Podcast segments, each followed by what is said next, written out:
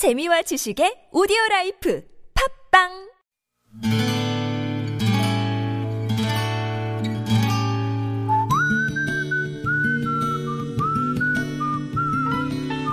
여러분 기억 속에서 여전히 반짝거리는 한 사람, 그 사람과의 추억을 떠올려 보는 시간, 당신이라는 참 좋은 사람.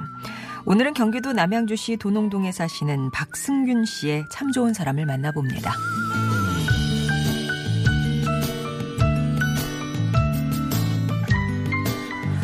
어떤 이는 오랜 꿈이요, 어떤 이는 사명감으로 소방관의 길을 택하는데 저는 그저 호구지책으로 처음 그 길에 들어섰습니다.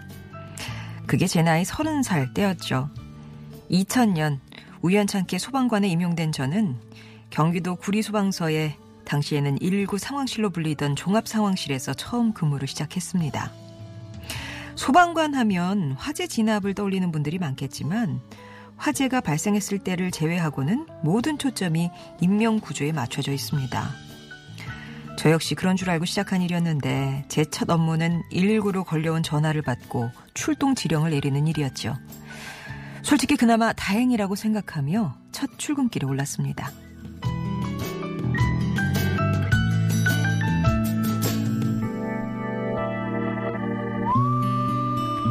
근무 전에 충분히 훈련도 받고 대체 요령도 익혔던 터라 매뉴얼대로 하면 될 줄 알았는데 막상 상황실 의자에 앉고 보니 무척 긴장이 되더군요. 전화벨이 울리고 숱하게 되뇌 있던 무엇을 도와드릴까요? 라는 말을 입 밖으로 꺼내는 게 왜 그렇게도 힘이 들든지 진땀을 빼고 있을 때 제 어깨에 누군가가 손을 얹는 게 느껴졌습니다. 눈을 들어보니 한참 선배 소방관이었어요. 미숙한 저를 탓하려나 보다 하고 눈을 쳐다보는데 선배의 눈 속에서 단호한 메시지가 읽혔습니다.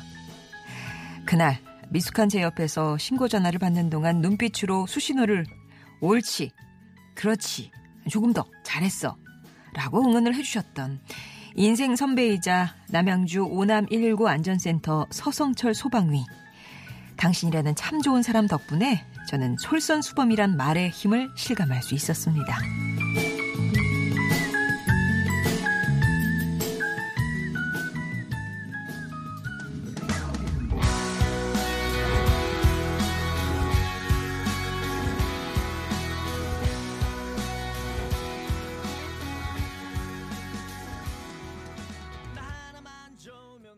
이한철이었습니다. 안아주세요. 전해드렸고요. 오늘 당신이라는 참 좋은 사람은 아, 경기도 남양주시 도농동에 사시는 박승균 소방관의 사연이었습니다.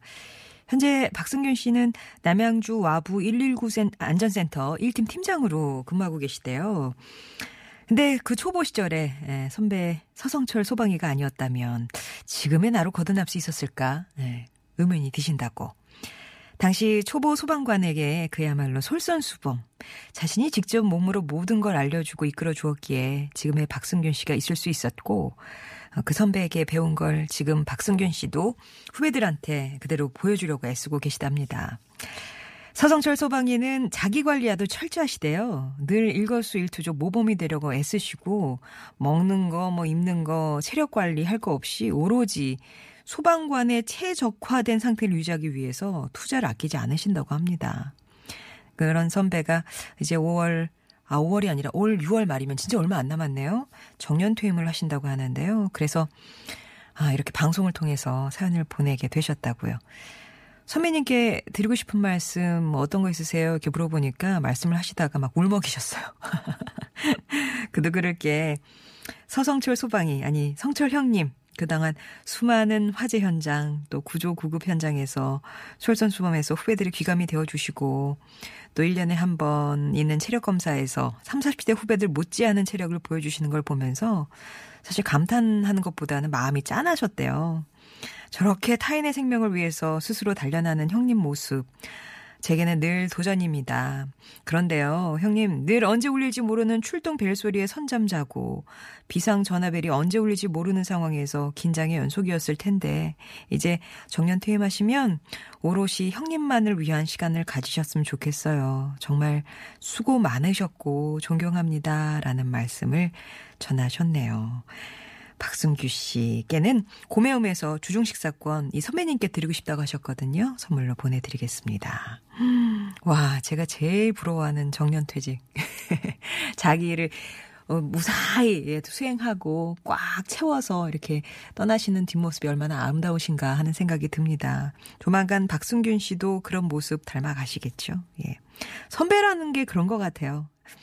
음, 특히 이제 첫 출근하는 후배들이 왔을 때 그 사람도 얼마나 긴장이 되겠어요. 그럴 때 뭐 눈빛으로든 어떤 말로든 행동으로든 이렇게 모범을 보여주고 이끌어주는 거 그런 게 진짜 선배가 아닐까 생각이 드는데 평생을 또 그렇게 사셨군요. 송정의 좋은 사람들 3부는요. 이렇게 여러분 추억 속 당신이라는 참 좋은 사람 사연으로 함께 합니다. 여러분 인생에 크고 작은 영향을 줬던 사람과의 소중한 추억들 얘기 들려주세요. 이렇게, 아, 뭔가 시안을 맞아서 마음을 꼭 전해야 된다 이런 뭐 비상 얘기도 좋고요.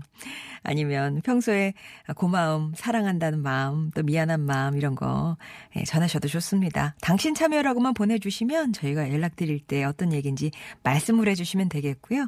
그리고 나는 내 목소리로 하고 싶다 하시는 분들 음성편지 신청해 주시면 되겠습니다.